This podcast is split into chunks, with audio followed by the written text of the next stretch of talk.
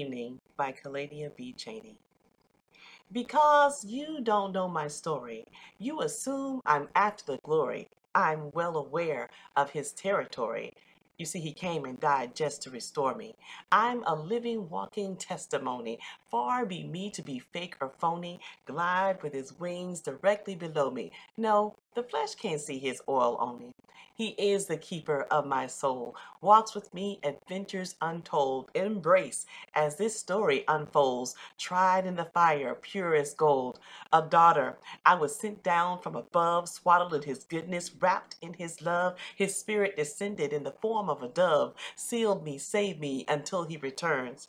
We will meet again one day face to face, though there won't be much more we can truly say, because I already meet with him every day in the cool of the evening.